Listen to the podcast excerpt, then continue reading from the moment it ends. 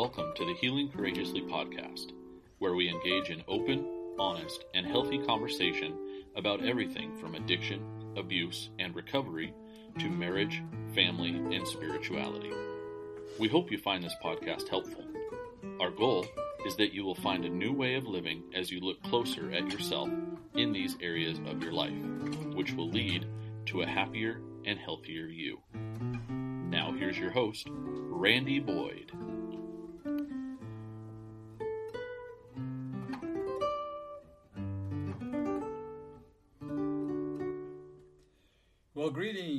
Welcome to this episode of Healing Courageously. And on this episode, I'm going to be discussing it's not that simple.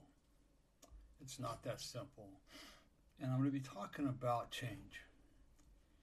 And I'm going to be talking about change and some scripture from the Bible that some people take as um, change is just a magical wand that we can wave over us and automatically our life is going to change. And be honest with you, there's nothing farther from the truth. And you know, when you when you look at the miracles in the Bible, um, there's several of them. Most of them that I look at, the woman with the blood, the man at the healing pools, the centurion. Every one of those healings that took place, there was action that was taking taken by the people receiving the healing. Yet there's times yet I know that Jesus would just lay hands on somebody and they'd be able to see, and, and there was those definite kind of, of healings like that. But in in most cases that I've read, okay, and remember this is my opinion, this is my view, this is what I see. I like to I like to look at things in the Bible. Um, how can I relate to it today? Because growing up, that's not how I saw the Bible. I saw it full of uh, a, a, a, black book full of extremely difficult uh, rules and laws that I had to live by. And if I didn't live by those rules and laws, then I had hell to pay for it. so I, I, I, look at things today a lot differently, and I and I a lot of the understanding I get, I will go to other uh, theological uh, people that I know, uh, pastors and theological geniuses, so to speak, and I'll discuss it with them to make sure that I'm on the right track. Most of you know that my my life experience has been, uh, especially from the age of 12 to 17, 18, was was littered with emotional, physical, spiritual, and sexual abuse.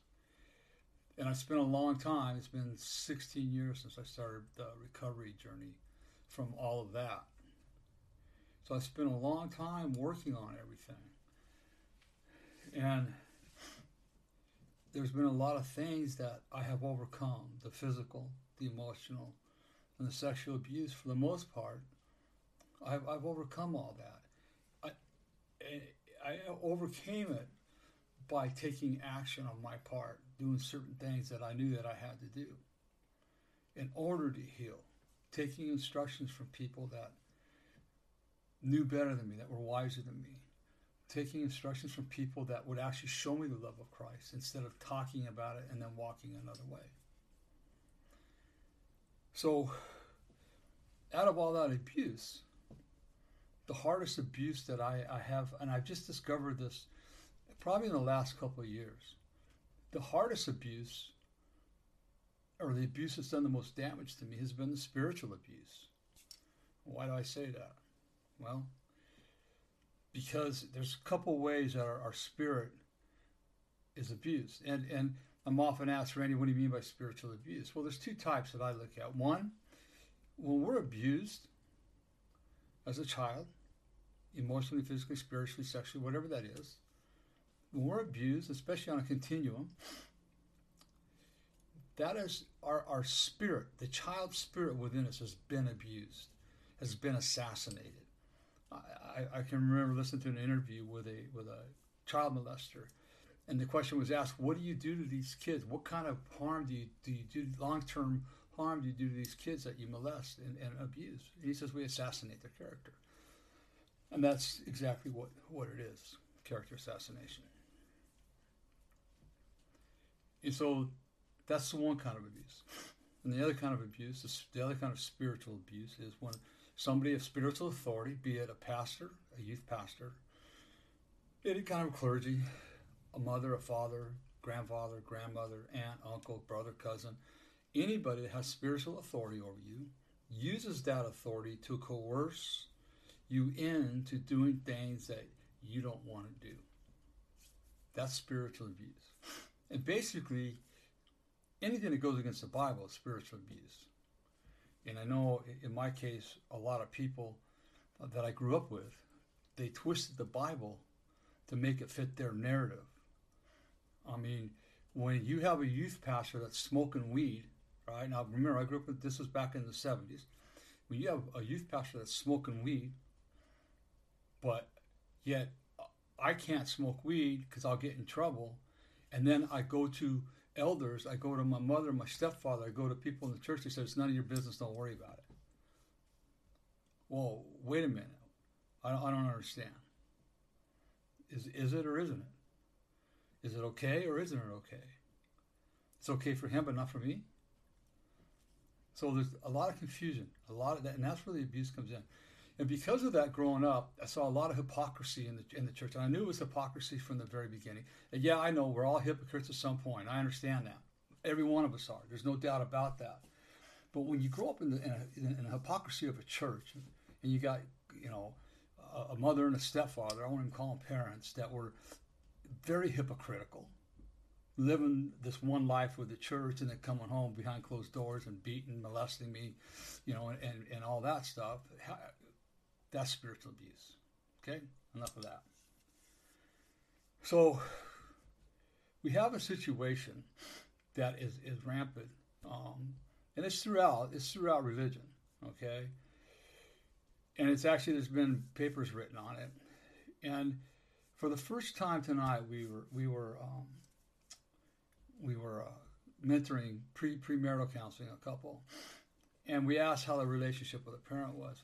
And she said this, and it's the first time I've ever heard a person say this, and it made my heart feel so good. She goes, My father showed me unconditional love. And that's what I look at Christ as. My father showed me unconditional love, so I know that God will show me unconditional love. And it made my heart warm because not that is not a typical statement from anybody. Because what we do is the ultimate the ultimate the ultimate father son model is Jesus and God, Father and Son. That is the ultimate model that we should be following. I, and I did a six part series on this a couple months ago. But the reality is this. Right? There's a lot of damage that's done by people, very well intended people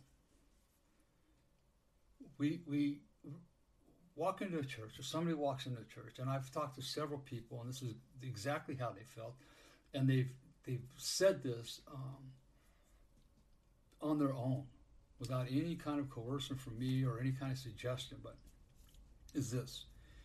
They walk in and say so wait a minute tell me this. Randy Pastor Randy Randy whatever you want to call me Pastor Randy you tell me that all I have to do is give my life to Jesus yeah.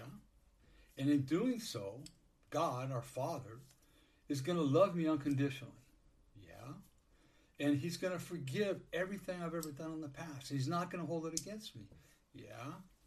And He's going to help me achieve and gain all my needs. Yeah, absolutely. Well, how's that possible? What do you mean, how's that possible? My Father, right here on earth, that, that was here on earth, that I could visibly see, he beat me, molested me. He broke promises constantly. He didn't have unconditional love for me. It was very conditional. And it was very unforgiving. And, and, and very um, belittling to me. Now, you want me to believe that some God that's up in the sky that I can't see is going to give me unconditional love and forgiveness? Yeah. Just go sit in the rooms of Alcoholics Anonymous for a week or two. Just sit there. You can go there as a guest, find an open meeting. And you'll see how many people. And I was shocked. And actually, I felt good because I thought I was the only one.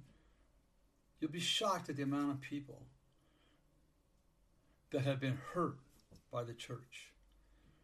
And when I say the church, it's people in the church. But in doing that, what they do is they blame that hurt on God. And, and it's a hard thing for people to get over because God gives man free will. But people go, well, if he gives him free will, it's still God that's letting this happen. Well, you, you got a point. But if you can learn to take a deep breath, as I had to do, you sit back and you look at everything I went through. And if God had told me what I was going through was for a purpose, I'd have said, I don't want none of this. Thank you, no, very much. But everything happens for a reason.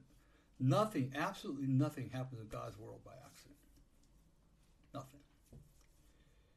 So one of the things that I had to learn to do, and I'm and, and, and when it comes to spiritual abuse, this is something that I'm still working on. And, and and the thing of it is, is that I now have my voice. Where when I was a kid, I didn't have my voice; it was taken away from me. And so I use my voice today to express what I see in a loving way and with the right people. And people don't like it because I speak truths. It's not just my emotions and feelings. It's my truth. It's what I see. It's it's it's the discernment that God has given me. So there's a lot of things that I've had to change. And I was having a, a, a, conversation with one of our pastors here a couple of weeks ago. And we were talking about Romans uh, uh, 8, 12, 2. Romans 12, 2. I don't know why. I know what it is. And it says that, do not be conformed to the ways of the world, but be transformed by the renewing of your mind. Sounds easy, huh? But it's not. Number one, transformed is an action word, it's a verb. We have to do something. Transformed. We just can't snap a finger and fairy dust comes down and it's over with. And then the renewing is also a verb. So, you know, I had a I had a comment or a, a, conversation with a pastor probably a year or two ago, and he was kind of upset with me, and that's okay. I don't mind pastors being upset with me. I like being challenged, but he says, you know, Randy, you can't keep taking people back in their past. And I go, see, what you don't understand, Pastor, is this: is that I don't take people back in their past. They're living in it. And I says, and you're quoting all these scriptures to me, you know, renewing of the mind and you're new in Christ and, and all this stuff. And I, you're right. Okay. But answer me this question. If it worked like fairy dust at the click of a finger, once you accepted Christ as your Lord and Savior, why do people keep going back to the altar every week? Tell me why. We have to accept Christ as our Lord and Savior. I understand it. Once we've accepted Him, okay, change doesn't just happen. I'm sure there's certain things that can be taken away fairly quick. I didn't experience any of them. A lot of people just say, well, you know, God's going to take care of it, and they never change. So, how do we renew our mind? How do we trans? How, how, how are we transformed? How do we renew our mind? Well, what's a community of people that you're hanging around? A lot of people with substance abuse, pornography abuse, all the different abuses and addictions that we have in the world. I used to hate when, when my mother would say, birds of a feather flock together. Well, that's the truth of the matter. I can see the people that we know, and a lot of them that we've mentored and counseled, that when they when they're in the right community of people, their life changes drastically for the better.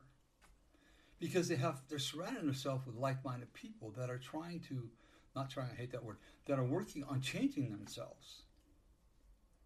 And then there's those that continue to hang out with their friends in the world. Nothing changes. Change isn't that simple. Now, hanging out with your friends in the world, I don't have a problem with that. If if you can do it and still live a godly life. Or if you're involved in abuse pro- program, I'm sorry, substance abuse programs and that's and such, and you can do that without having to drink or use.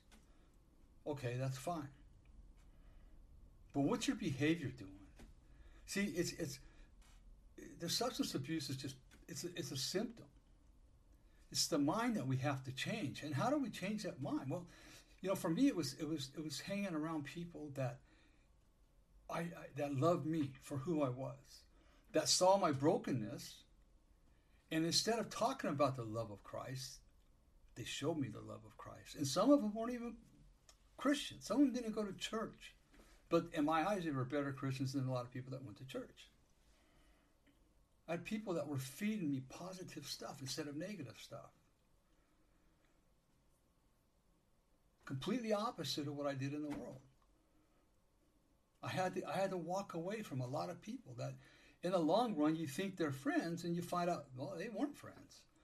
And then as you grow spiritually along the lines of spirituality and you look back you go no they weren't friends because friends aren't gonna eh, eh, eh, um, aren't going to encourage you to have affairs. Friends aren't going to encourage you to do things that are against your morals and ethics. And addicts, alcohol, a lot, not even addicts and alcohol, a lot of people, they don't have the self esteem to fight that. So, the, one thing we have to do is we have to change our community. And it's hard to do because you got to walk away from people. It's a process. It takes time.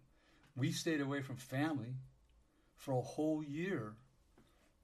And they knew what I was doing and, and they respected me for that. And they appreciate the Randy that came out of that year. There's just a lot of alcohol at family functions, and I, and I didn't want to be around it. It was my choice. There's people that, good friends of mine right now, that still drink. All my cycling buddies, a lot of them drink. Okay, fine. Have a drink. Not my problem. I'm the one the problem, not you. Don't don't feel guilty. If I get triggered, I'll leave. You guys enjoy yourself. And they're not they're not out of control people that drink. They're great family people. So what's community you're hanging out with? This, this whole topic tonight was kind of triggered not kind of was triggered by uh, a friend of mine sent me a video of a pastor that talked about your you know your thoughts control you know what or your your something about thought, thoughts control and mind right and it, was he had a lot of good points but as, as typical that pastors do is they don't and I've talked to my pastors about this, and a lot of them, some of them agree. They don't. They, they paint this rosy picture that once you once you accept Christ, that's it. Your life's just going to automatically change and get better. Automatically. And, and, I, and I understand why they don't want to go to the next step. And they say, hey, now that you accept Christ, there's some things that you have to do in order to change and become the person that God created you to be. You've got years of defects of character that you built up. And it's not it's not to, to put you down or, or or any of that. It's just the work that needs to be done to shed the old and become new. It's that simple. It's in, in principle, but it's not an easy journey at all. And this pastor was reading Colossians 3 1 through 8. So I'm going to kind of go through and, and, speak a little bit on it. Um, and hopefully this will just give some insight. And I, there might be some pastors out there that, that might listen to this and just click it off right away. I, I don't know. I don't know. But I just, I just know that what's more important than talking about the love of Christ is walking with the love of Christ and being that example of Christ to other people. People are so tired of hearing the hypocritical statements by a lot of Christians, and even in the big, even even in the rooms of recovery, big big thump, big book thumpers they they they can talk to talk, but the minute they walk out the church door, the minute they walk out the rooms of recovery, it flips. They're not walking the talk at all. And that's what people are tired of seeing. Colossians 3 1. If then you were raised with Christ, seek those things which are above where Christ is, sitting at the right hand of God. If you were raised with Christ. I know a lot of people that were raised with Christ in the family, but it was nowhere a, Christ like family. Right? So, the first thing we got to do, we must focus first on our position in Christ. It all starts there. So, who are we in Christ? You gotta remember, we weren't born with anger. We weren't born with low self esteem. The reality is, we were born in the image of Christ. That's the reality of it. All right? And through life, things happen. And through lives, lives, life, certain, almost everybody has trauma in their life. And then we're, we are all labeled by somebody or something, or by ourselves.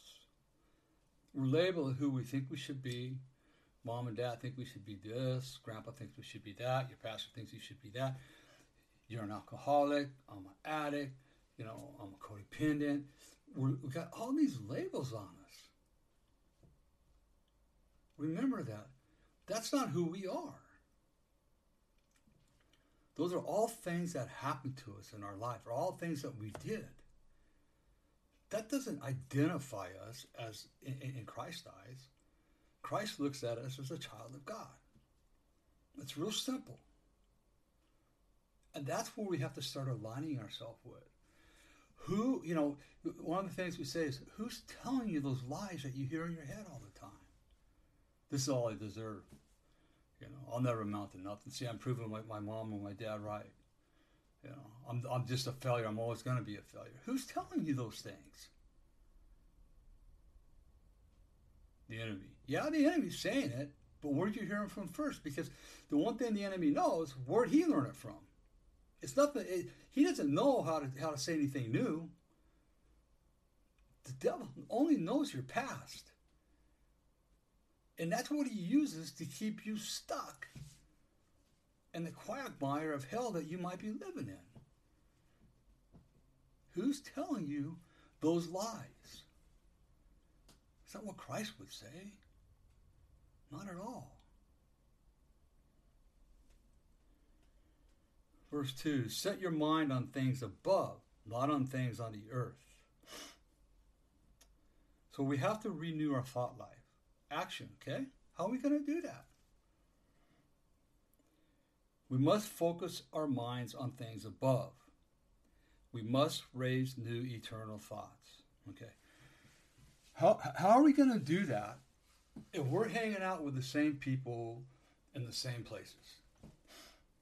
we, we're not going to renew our mind. We're not going to have high, uh, higher thoughts. We're stuck right in the places we were. And yeah, that transition from there to people that have higher thoughts, right? That that that that are, are raising their internal standards. It can be lonely because you're walking away from sometimes your whole life of living a certain way and believing certain things. B- believe me, I've been there. But it's the only way that you can do it. You've got to change who you're hanging with. How, how can I change my thoughts from thinking I'm worthless if I'm getting high all the time, or I'm getting drunk, or I'm seeing a prostitute, or I'm watching pornography, or, or whatever? or if I'm isolating and I'm in my thoughts all day long. That's not what Christ wants. We have to we have to take the action. That's when we have to be uncomfortable. We're going to be uncomfortable. And we need to reach out to people. People that that that have what you want, as we would say in, in, in, in, the program. Find somebody that has what you want. If, if you're married and you have kids, find a married man who and a father, right? That that has what you want, that has a healthy marriage, has a healthy relationship with his kids. How does he do that? Because a lot of us, we never had anybody show those examples to us. Never. Period. And, and I, you know, almost everybody that we sit down with, my wife and I counsel, same thing. Not my parents. I didn't get this from. I didn't get any kind of good good uh, modeling from my parents. So how are you going to get it? You got to take that step. You got to get the courage to take the step into the unknown world of change. Verse 3 For you died, and your life is hidden with Christ in God. For you died, and your life is hidden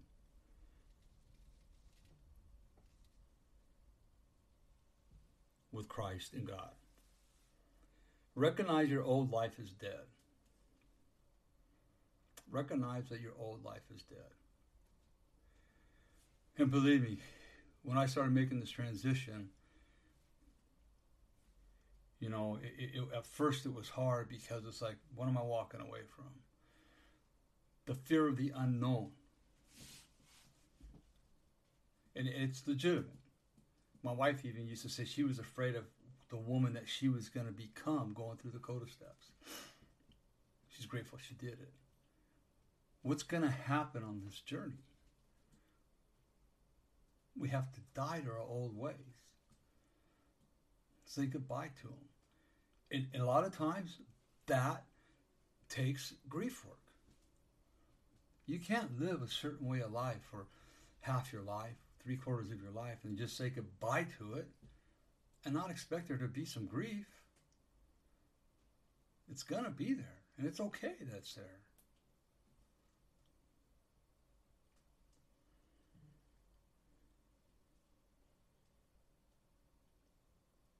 Got to remember that change doesn't happen if we maintain any way, any way to return to our old patterns. It's, it's not the change won't take place. The temptation's gonna be there, but remember, when there's a temptation, God always gives you an out. Always will give you an out. You have to remember that. If you're still in your old patterns, you're not going to change. And like I say, you have to completely walk away from that, that, that way of life. Will it be for the rest of your life that you have to walk away from those people? Maybe, maybe not. The one group of friends that I still have, and I've had ever since before I got sober, and I have them today, they respect the fact that I'm a sober, they respect the fact that I'm a pastor, they respect the fact that I'm a human being, they respect the fact that I love them exactly how they are, and I don't preach to them when I see them, are my cycling friends. We go, my wife and I do a lot of stuff with them. They're fun to be around. But I'm at a place in my life where I know if to do anything else but what I'm doing today, my life will be over. God told me February 1st, 2006, without, without un, any uncertainty, your get out of jail free cards are used up, Randy. And that wasn't February 1st that it meant. It meant that day, and it meant every day after that, that if I go back to the way I was living, the next time God gets me out of trouble, He might let me get in trouble. So we have to walk away from our old life. We have to change our patterns. And again, it goes right back to the community. Go down to, verse 4. He says, when Christ, when Christ, who is our life, appears, when Christ, who is our life, appears, then you also will appear with him in glory. So release the past habits. It actually goes um, that's actually verse 8 through 11. Um, but it says, We must put off the old, taking off a worn set of clothes. So I go down to 11 read 11 for you. Or I'll read 8 to 11. But now yourselves are to put all of these anger, wrath, malice, blasphemy, filthy language out of your mouth.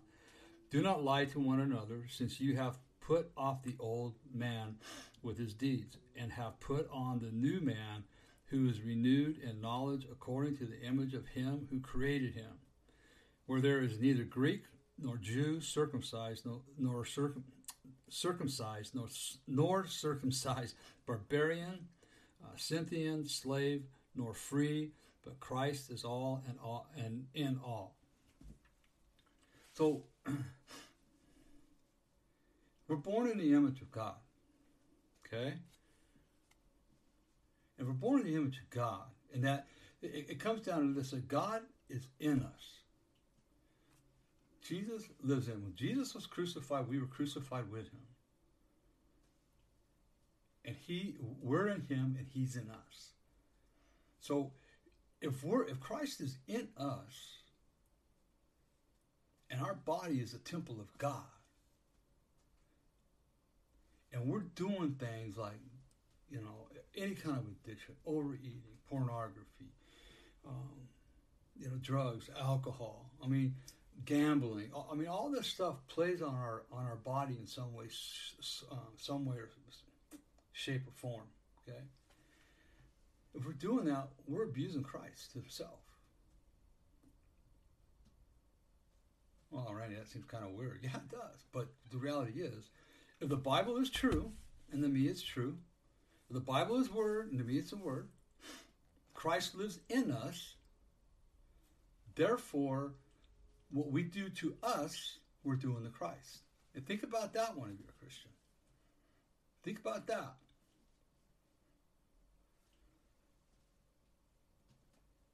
We have to get rid of our old habits. Only um, we get rid of our old habits only when we substitute new habits for them. 12 through 14 says this Therefore, as the elect of God, holy and beloved, put on tender mercies, kindness, humility, meekness, long suffering, bearing with one another, and forgiving one another. If anyone has complaint against another, even as Christ forgave you, so you also must do. But above all these things, put on love, which is the bond of perfection. So, how do we change? We do the opposite of what we used to do we take risks that we you know that we look at when we're out living in the world we take a lot of risk. I, I don't know anybody that hasn't. So why aren't we taking risks for christ? Why don't we take the risk to, to step out? And yeah I, I understand and i've had a lot of people come to me that they've been burned by people because they go to them and open up to them and next thing you know the whole community knows about what's going on in their life. That's wrong and that's why it's really important that when you're seeking somebody to help you, ask around. Ask people, if, if you're going to recovery, ask people in the meetings. Ask people in your church. Who is it that you can talk to that I can that I can trust, that can help me with my with my life right now? Who has it that not only can trust, but maybe he's walked in my shoes before, or they've walked in my shoes before. I, I know you have to be really careful because a lot of people have no integrity. And, and they'll, they'll gladly rat you out to the whole community instead of holding your life sacred in their hands as Christ would do.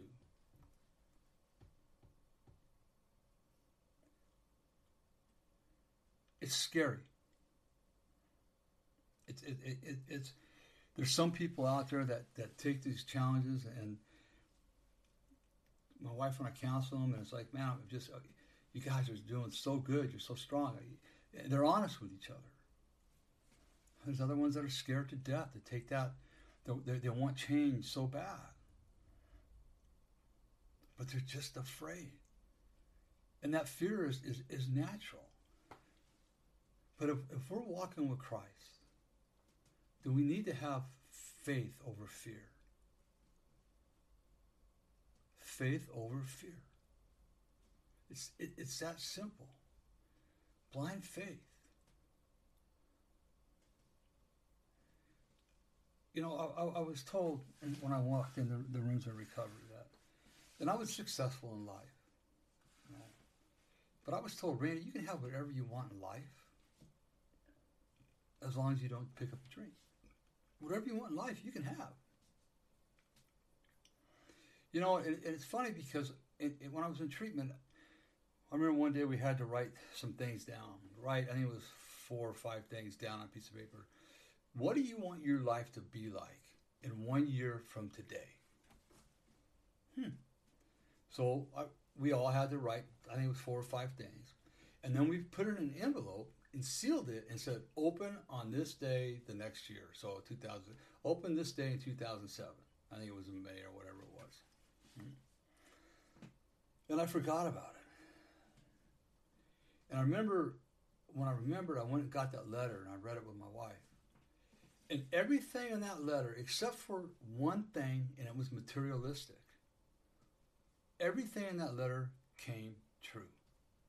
And all had to do with peace, serenity, my family coming back together, all the spiritual stuff.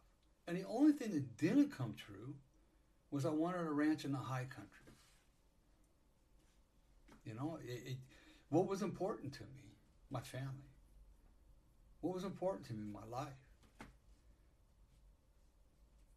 You know, I heard a guy say one time, I hope you get desperate. I hope these people get desperate enough to want to make a change. I hope you don't have to get that desperate. I hope that people are willing to see that, hey, I need to change something. You know, maybe what my wife or my husband, maybe what my, my, my friends at church are saying to me, maybe maybe what my pastor's saying to me, what my grand, maybe what somebody's saying to me has some credence, and maybe I need to look at myself. I can promise you that it's worth it. It's well worth it. Absolutely 100% worth the change. As hard as it is, it'll be hard.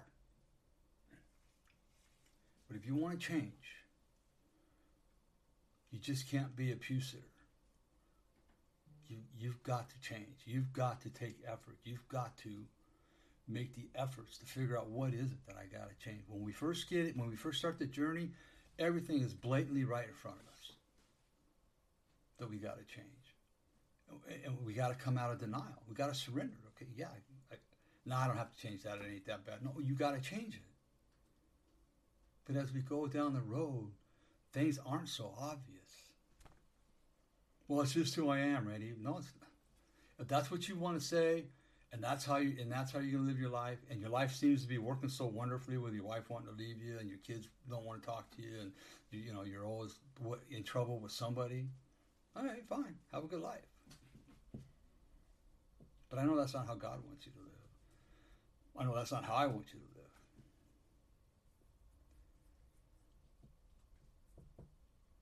So I just encourage you to. There's several good books out there. Um, I'm reading a book right now by Dr. Allen Berger. It's called Emotional Sobriety.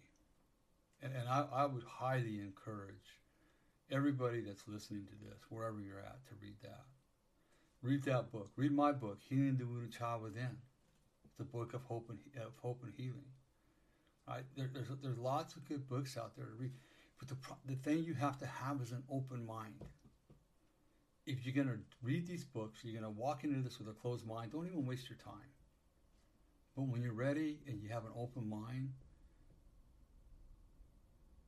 then change will take place. So I hope for all of you that your life is, is good. I hope it gets better. And I know, especially right now during these pandemic times, it's absolutely crazy out there. We don't know what's coming, what's going. We don't know what's up, what's down. I understand how hard it is. But for the men right now, your family needs you more today than they ever needed you.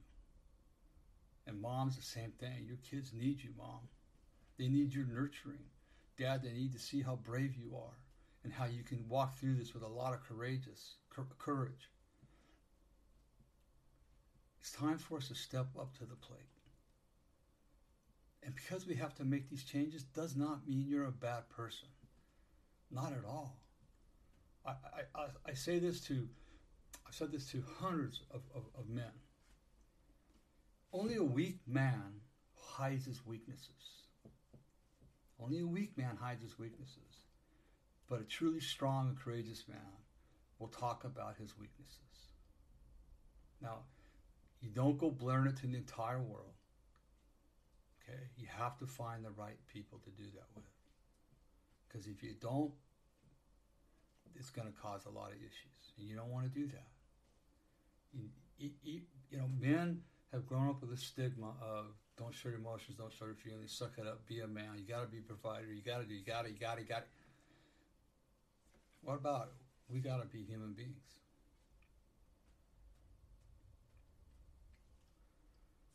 So appreciate you all tuning into this. I hope some of you got something out of it. Uh, I always say take what you can and leave the rest, or take what you want and just leave the rest. That's okay. I, um, I, I look at things differently. I have my voice and I use it today where I, I didn't even five years ago, I, I, didn't use it the way I use it today. But it's important that we find our voices and we use it in a healthy way, loving way. um, you can get my books, Healing Healing the Wounded Child Within. It's on Amazon, uh, paperback, Kindle, and uh, Audible. My 30 day devotional to wholeness is on Amazon as well, and Kindle and paperback. And my seven day challenge workbook for my Healing the Wounded Child book is on in paperback on, on Amazon as well. So you can check those out there. And Dr. Allen Berger's books, he's got a whole series of books there on uh, on Amazon as well. And all of his books are good, so he's he dives into this stuff pretty deep. And in my book, even in Finding Your Authentic Self, he's got a great excerpt in there that he characterizes. Um, he actually got it from Karen Horney, um, but it talks about the acorn and how we, the nurturing of an acorn and the nurturing of human beings. It's great excerpt, so um, it's worth the read. So, with that, I'll say goodbye. Next week, uh, next week will be uh, Nathaniel. Uh, he has the he's the owner of the True North uh, re, uh, treatment retreats. It's a great program. It gives you uh, it, it, it's it's a great program. I was really impressed with what I read about it. It's all about spirituality and God. So he will be my guest next week. So I hope to be able to have you join me in that one as well. So at any rate, I will talk to you all on our next episode. Thank you for joining us. We greatly appreciate it. You all be blessed. Have a great night, great morning, great evening, great day. Wherever you're watching this and whatever time it might be, enjoy the rest of your day. And remember that nobody tells you they love you today, God does, but more importantly, Randy does. Be blessed, everybody.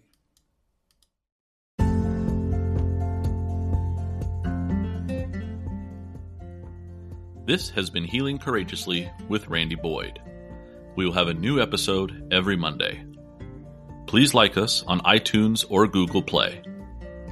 If you would like to know more about the services available from Randy, please visit him at changeyourlifestorynow.com. Thank you for spending time with us. We'll see you next week. And remember, if nobody tells you they love you today, Randy does.